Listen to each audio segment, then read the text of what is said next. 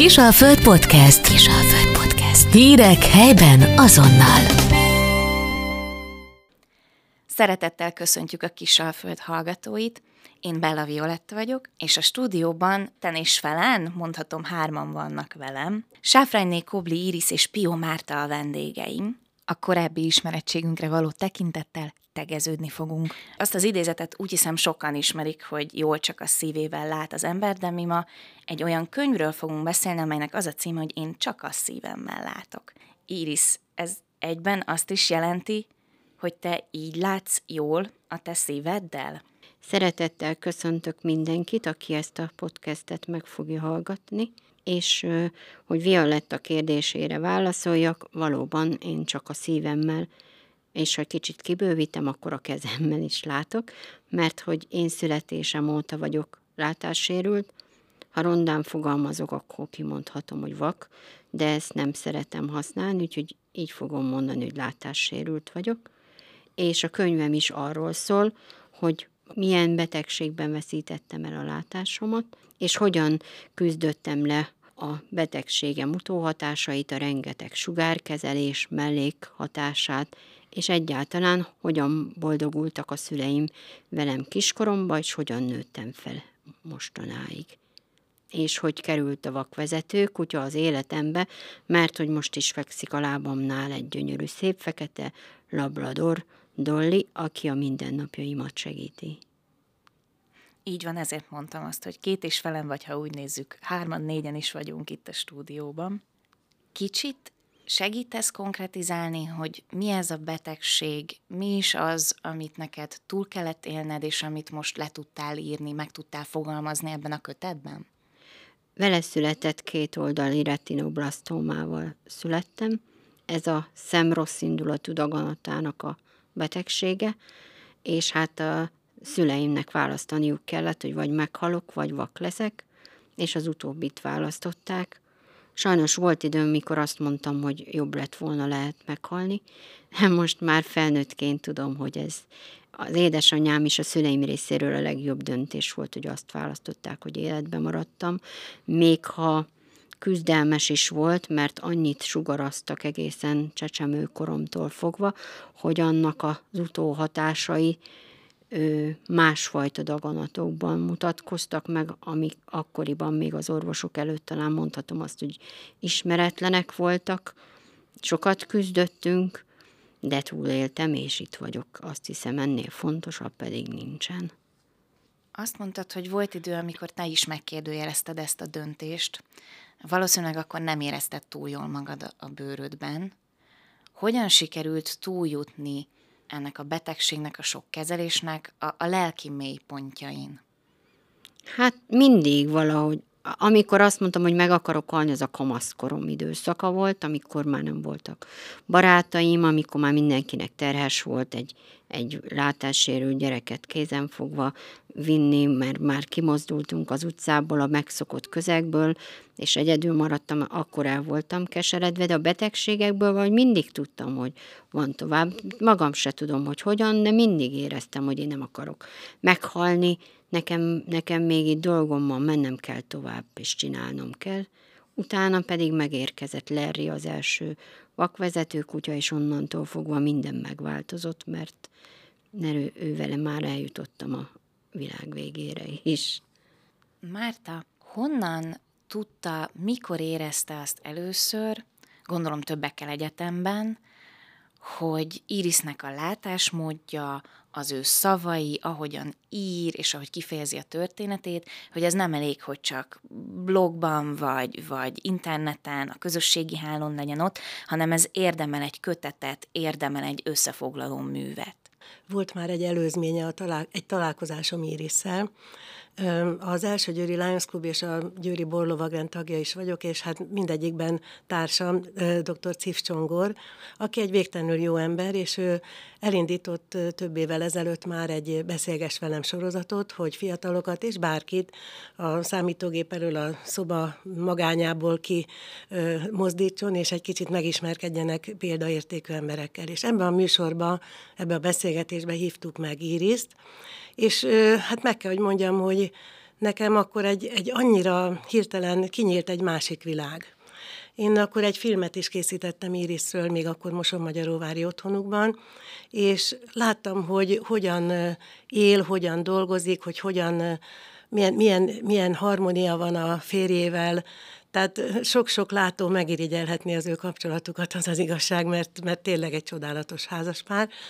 És utána pedig, amikor Iris a könyvét elkezdte írni, vagyis a szándéka megjött, amikor kiderült, hogy hogy könyvet akar írni Iris, akkor az első Győri Lions Clubból Döntő Zoltán az alapítványnak az elnöke, illetve az akkori elnök szakácserék jött, kerestek meg, hogy hát mi támogatnánk ezt a könyvet, de, de hát azért mégiscsak jobb, hogyha olyan foglalkozik vele, aki már maga is írt könyvet, vagy legalábbis az íráshoz valamiféle affinitása van.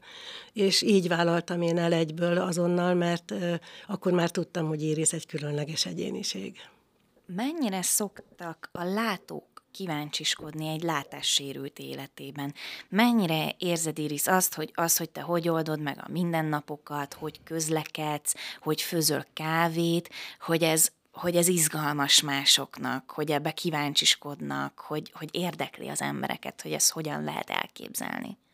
Nagy tapasztalatom ebbe igazából a gyerekek terén van, mert szoktam járni, legalábbis volt idő, amikor többször jártam érzékenyíteni bölcsödéktől egészen egyetemistákig, és ott a gyerekek szoktak sokat kérdezni.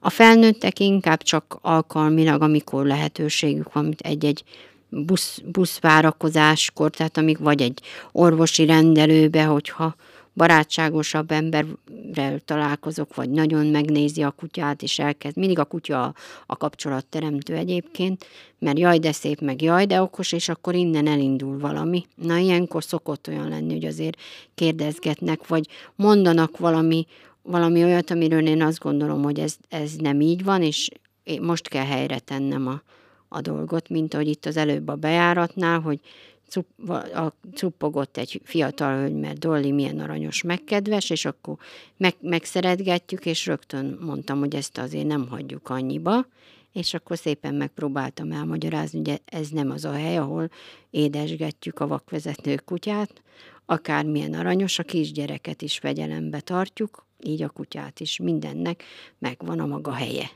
Hát ez így szokott lenni a a látássérüléssel kapcsolatos beszélgetésekbe is, hogy valami, valami olyat mondanak, amivel én nem értek egyet, akkor beszélgetésbe legyedek, de nem sok lehetőség van erre, úgyhogy ezért lesz jó, hogyha az emberek a kezükbe foghatják a könyvemet, mert igyekeztem beletenni a mindennapi életemből dolgokat, hogy hogyan mosok, hogyan vasalok, hogyan tanultam meg egyáltalán ezeket a dolgokat, míg eljutottam odáig, hogy tudjak egyedül főzni, mosni, vasalni, háztartást vezetni, vásárolni.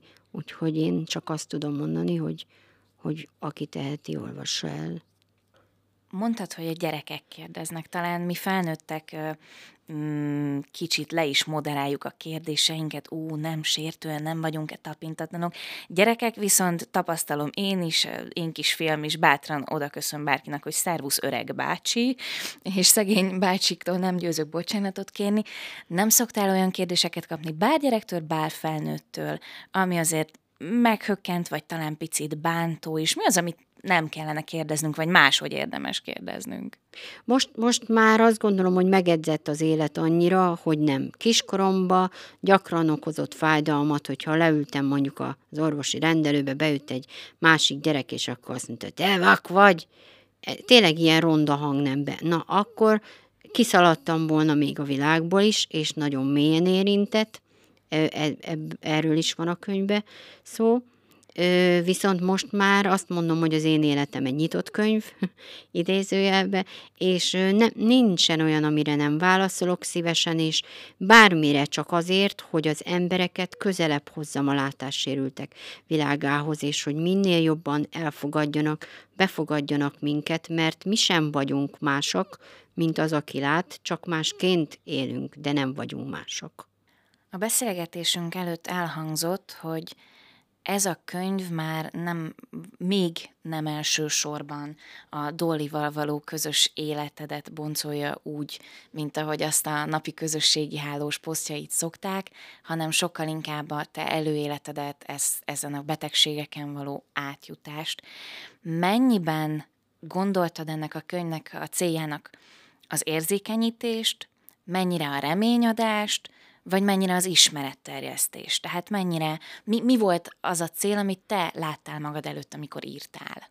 Hát, ha röviden akarom megfogalmazni, akkor mindhármat belevehetjük, mert volt egyfajta ö, tanító jellege, hogy azok a szülők, akiknek most ö, születik mondjuk látássérült gyereke, akkor hogyan tudnak ehhez hozzáfogni, bár az én időszakomban még ez gyerekcipőben volt, meg a szülők akkoriban nem kaptak annyi segítséget, mint a mostaniak, de akkor is biztos, hogy találnak benne segítséget. A betegség az mindig adott. Tehát én azt gondolom, hogy nagyon sok ember küzd betegséggel, fájdalommal, mindenkinek biztosan a sajátja a legnehezebb, de mindegyikből van kiút, tehát ez egyfajta remény lehet, és mint ahogy mondtam, az én betegségeim akkoriban extrának számítottak, és kaptam legalább két olyan megkeresést az életem során, hogy segítsek el két beteg, egy fiatal lányt és egy kisfiút az én professzoromhoz, hogy ő rajtuk is tudjon segíteni, és innen jött tulajdonképpen a könyv, könyvnek a motivációja, hogy megírjam, hogy, hogy ha nekem sikerült túlélnem a betegséget, akkor miért, miért ne adjam meg másoknak a lehetőséget erre. És aztán a, a harmadik, meg, meg hogy ö, valóban mindig, tehát tanulhatnak a, a gyerekek, a látók, a felnőttek, mindenki abból, hogy mi hogyan élünk. Nem attól nehéz az életünk, hogy nem látunk, hanem attól, hogy a látó emberek sokszor megnehezítik azt. Na most, hogyha a könyvet elolvassa valaki, abból megtanulhatja, hogy mi ugyanúgy élünk, mint bárki más, nem kell sem sajnálni, sem szánakozni rajtunk, csak elfogadni, és akkor minden rendben lesz. Mártához fordulok. Miben szorult Iris segítségre, hiszen önszerkesztette ezt a könyvet. Gondolom, hogy a könyvkiadás az azért egy egészen új pálya amiben nem mindenkinek van tapasztalata. Mennyiben szorult bátorításra, vagy segítségre Iris? Mind a kettőre szorult. Elsősorban bátorításra. Amikor megkaptam a kéziratot Irisztől, akkor az első feladat az volt, hogy hát nyilván minden kéziratban vannak elütések, vagy van valami, ami esetleg nem helyesen van a, a, a történetben, akkor ezeket javítottam ki elsőként, aztán utána azt láttam, hogy ahogy az ember mesél, időnként még eszébe jut valami, tehát néha egy, egy korábbi dologról kezdett Iris még újabb információkat adni. Most ezeket fésültem úgy össze, persze úgy, hogy mindig megkérdeztem Iriszt, hogy hogyan szeretné, és akkor így, így összejött az egész, de az az igazság, hogy ez a, ez a könyv ez inkább ilyen mesélős, tehát azért tetszik nekem, mert, mert nem kell, hogy ilyen szabályos, mit tudom én, milyen tudományos megfogalmazások legyenek, hanem, hanem egy kellemes mesélés, amiben visszautal néha korábbi dolgokra, tehát egy nagyon olvasmányos, jó kis könyvet írt Iris, és hát ezekből csináltam aztán fejezeteket, fejezet címeket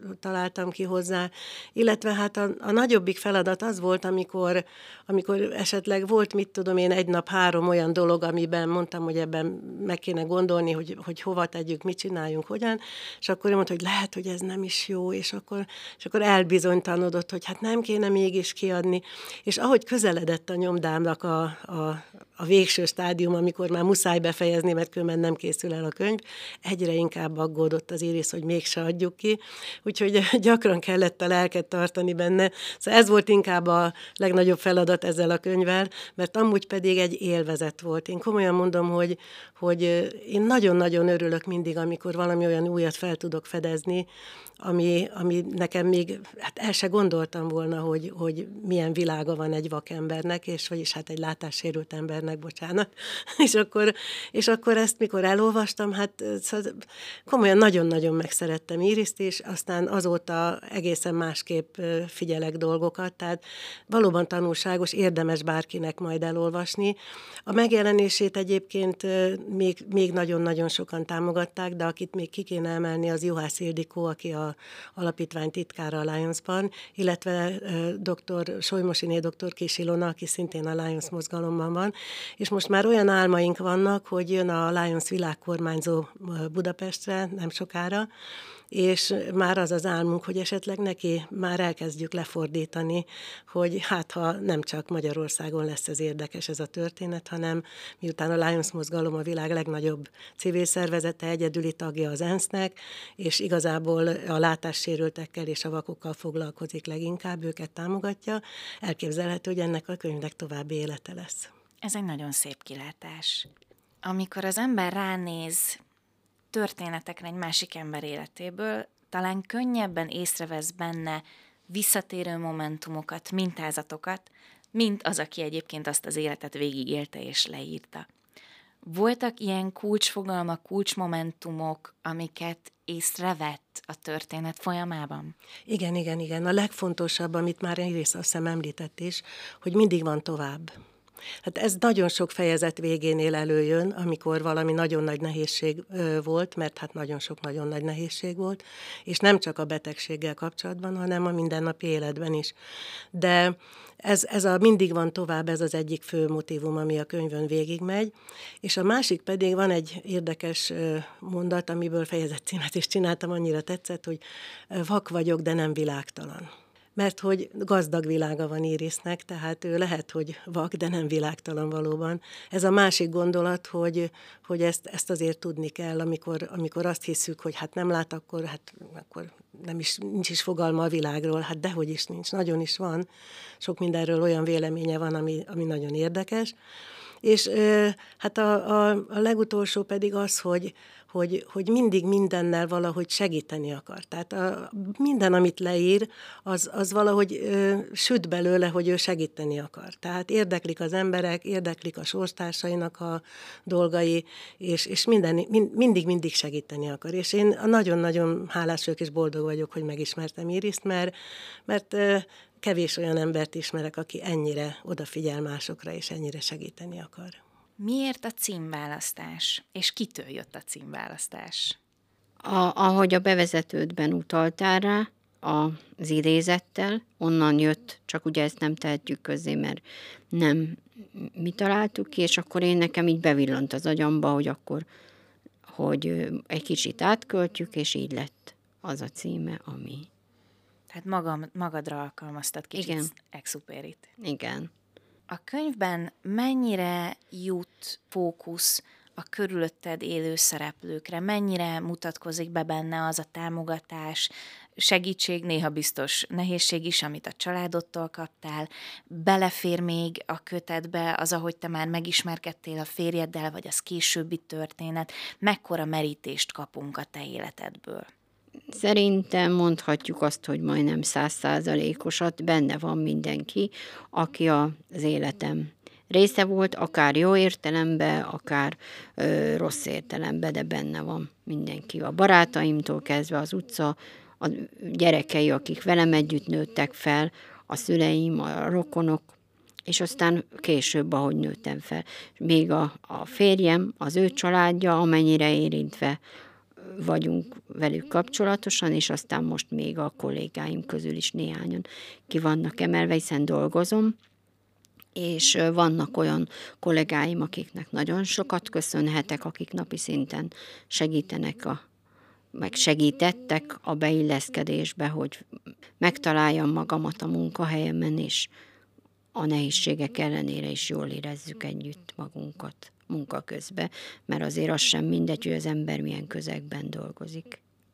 Mondtad, hogy elbizonytalanodtál a több ponton itt a könyv kiadása kapcsán, de itt most Dolly pont az előbb egy kicsit itt belehorkolt, ami beszélgetésünkben nem tudjuk, hogy ebből mennyi haladszott bele a mikrofonba. Ennek ellenére, hogy volt elbizonytalanodás, meg volt benned kétség, azt mondtad, hogy már készül egy következő, amiben pedig már a Dollival közös, illetve a vakvezető kutyákkal közös kalandodról mesélsz, hogy hogyan éltek ti kettecskén. Az elbizonytalanodásom talán azért van, mert nem szeretnék csalódást okozni azoknak az embereknek, akik a kezükbe veszik a könyvet, és elolvassák, sokkal inkább valamit szeretnék adni magamból, tanítani az embereknek valamit, és azt, hogy, hogy amit mondtam, hogy elfogadjanak minket olyannak, amilyenek vagyunk, Úgyhogy ezért voltam talán csak bizonytalan, mert nem szeretném, ha, ha valaki csalódna ebbe. De nyilván lesz majd olyan kritika is, ami nem csak pozitív, hanem negatív, úgyhogy erre is fel kell készítsem a lelkemet, hiszen nem kell, hogy ez most mindenkinek tetszen. De készülök egy másikra, ami majd nyilván kicsit odébb lesz még, ami valóban a vakvezető kutyáról fog szólni, mint kutyáról, mit tudnak ezek a kutyák, mert még mindig nagy a, a bizonytalanság ezekről a kutyákról az emberek körében. Még min, mindig találkozom olyan, olyannal, hogy ez a kutya mit keres itt, bejöhet -e egyáltalán, úgyhogy Dolly fogja ezt majd elmesélni az ő szemszögéből, hogy hogyan is van ez jól. Dolly nevében ő lesz a nézőpont? Igen. Akkor minnyáján olvasók egy kicsit belebújhatunk ebbe a jó kis fekete bundás bőrbe. Igen, és azért még azt is szeretném kiemelni, hogy dolgozom azon, hogy a könyv hangos és digitális formátumban is megjelenjen, hiszen nem csak látó emberek fogják olvasni, hanem látássérültek is, és szeretném, ha ők is hozzájuthatnának, úgyhogy ez is el fog indulni hamarosan, és ez is folyamatban lesz, bár én úgy gondolom, hogy látó emberek is olvasnak már digitálisan. Az akadálymentesítés azért azt gondolom, hogy még hogyha nem is szükséges mindenkinek, de akkor is üzenet még a többiek számára is. Igen. Mártehoz fordulok, hogy mikor találkozhatunk ezzel a könyvvel, hol tart most, mikor fogjuk a kezünkbe fogni, hol keressék az olvasók a kíváncsiak. Most ö, ott tartunk, hogy a nyomdában már neki kezdtek a nyomásának, tehát ez azt jelenti, hogy az ünnepi könyv hétre meg is tud jelenni, és muszáj is neki, mert hogy olyan ö, szerencsénk volt, hogy belevették Iriszt is a ünnepi könyvhét programjába, és ö, 9-én pénteken délután 5 órakor lesz a megyei könyvtárban, a Kisbaros úton a könyvbemutató, és az a helyzet, hogy nagyon sok tervünk van, hogy hogyan terjesszük, de egyelőre még a, csak az Iris Messenger oldalán lehet megrendelni a könyvet, mert, mert még nem zárultak le azok a tárgyalások, hogy hol, fog, hol lehet majd kapni ezt a könyvet. Reményeink szerint könyvesboltokban is, illetve hát nagyon sok olyan lehetőség van ma már a könyvterjesztésre, ami, ami azért Azért vagyok ám bizonytalan, ezt azért el kell mondanom, hogy a, nagyon sokan nem tudják, hogy a könyvterjesztőknél ugye nyilván van kockázatuk, vagy hát nem tudom mi okból, de sajnos a, a könyv árának a nagy részét a terjesztő elteszi. A könyvnek a nyomdai költségeit az első Győri Lions Club vállalta magára, ami egy igen nagy dolog, hiszen ez nem egy olcsó játék a könyvkiadás, viszont a nyomdának a vezetője, Radek József, aki szintén Lions tag, csak az Arabona Lions Clubnak a tagja, ő, mint minden ilyen dolgot, ő ezt is támogatta, tehát neki is nagy köszönet jár érte. Úgyhogy hát reméljük, hogy sikeres lesz, és a, a terjesztés is meg tudjuk majd oldani, mert hát ezen múlik sok minden. Én úgy tervezem, hogy, hogy abba segítek, hogy a egyetemekben, olyan helyeken, ahol, ahol pedagógusokat képeznek, például én nagyon fontosnak tartom, hogy ők tudják, hogy egy vakgyereknek, egy látássérült gyereknek milyen gondjai vannak, és úgy fogadja a, a tanulót, aztán meg olyan helyeken, ahol, ahol például az egészségügyben. Tehát ott is azért az Iris alulról mutatja be, hogy milyen volt neki a, a kórházban, és sajnos van a könyvben olyan példa is, amikor az orvos hát rálegyintett, hogy hát vak mit akar, hát nincs, nincs ezzel már mit tenni.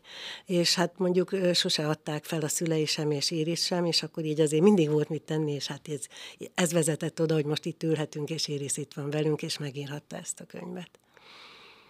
Iris, kiknek örülnél, hogyha olvasnák ezt a könyvet? Kiknek ajánlod? Azoknak, akik már élből szimpatizálnak, csak esetleg bátortalanok, akár megszólítani, vagy nem tudják, hogy viselkedjenek a kutya körül, meg te körülötted, vagy pont azoknak, akik egyébként pedig idegenkednek ettől a világtól, sosem néztek a mélyébe, és mondjuk sosem szólítanának meg az utcán. Bárkinek. Én azt mondom, hogy mindenkinek azoknak is, akik ismernek már kiskoromtól kezdve, mert azért a könyvből kiderül az is, hogy voltak érdekes elgondolásaik az embereknek velem kapcsolatosan, még a mai napig is van, ahol ha hazamegyek Moson Magyaróvára, még, még mindig én vagyok a kisirisztke, aki, akit sajnálni kell, mert nem lát, még az is lehet, hogy valaki még a mai napig azt gondolja, hogy én valami intézetben élek.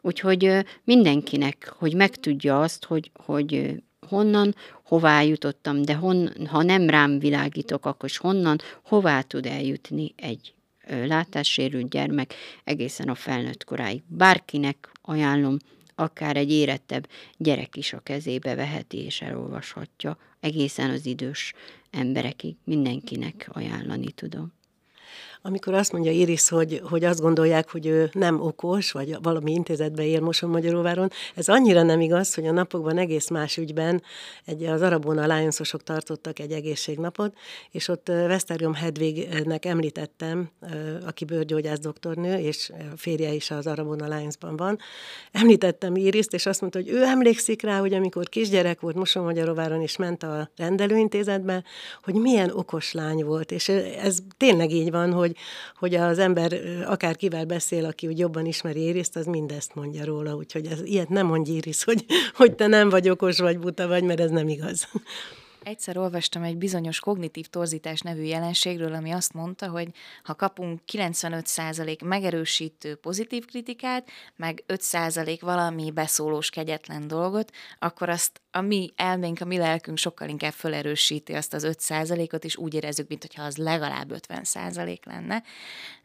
Úgyhogy ezzel mi is bátorítunk téged, Iris, hogy igen, egész biztos, hogy vannak kritikusok, vannak rossz hangok, de az is biztos, hogy valahogy jobban bevésődik az emlékezetünkbe, és felnagyítjuk ezeket.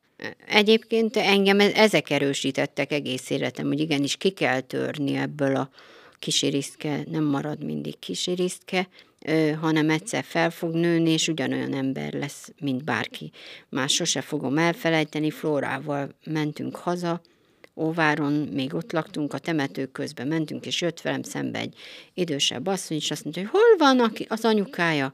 Hát mondtam neki, hogy otthon. De hát miért? Miért nem magam mellett? Hát nem azért, mert én vagyok itt egyedül egy, egy felnőtt ember, ő meg egy másik felnőtt ember, és mindegyikünknek megvan az élet. És akkor erre azt mondta, de hát neki maga mellett van a helye, és mondtam neki, hogy nem. A, mellettem a férjemnek van a helye most már, ő neki, az anyukámnak meg van egy külön élete. Na hát ezért az ilyen helyzetekre kellett ez a könyv, hogy ezeket a, a tév gondolatokat leromboljuk, hogy egy látássérült ember nem minden esetben marad a szüleivel egész életében, ha pedig ott marad, az nem azért van, mert nem lát, hanem mert az élet így hozta. Tehát az önállósodás vágya, és az az üzenet, hogy mindig van tovább, az reméljük, hogy nagyon sokak kezébe eljuttatja ezt a könyvet, és reméljük, hogy nagyon-nagyon sokan szeretnének Iris látásmódján át a szívükkel látni egy kicsit. Ajánljuk tehát mindenki figyelmébe a pénteki könyvemutatót is, és szeretnénk, ha minél többekhez eljutna ez az üzenet. Megköszönjük hallgatóink figyelmét, és megköszönöm beszélgető társaimnak is, hogy eljöttek ide a Kisalföld stúdiójába, és megosztották gondolataitokat. Kisalföld Podcast. Hírek helyben azonnal.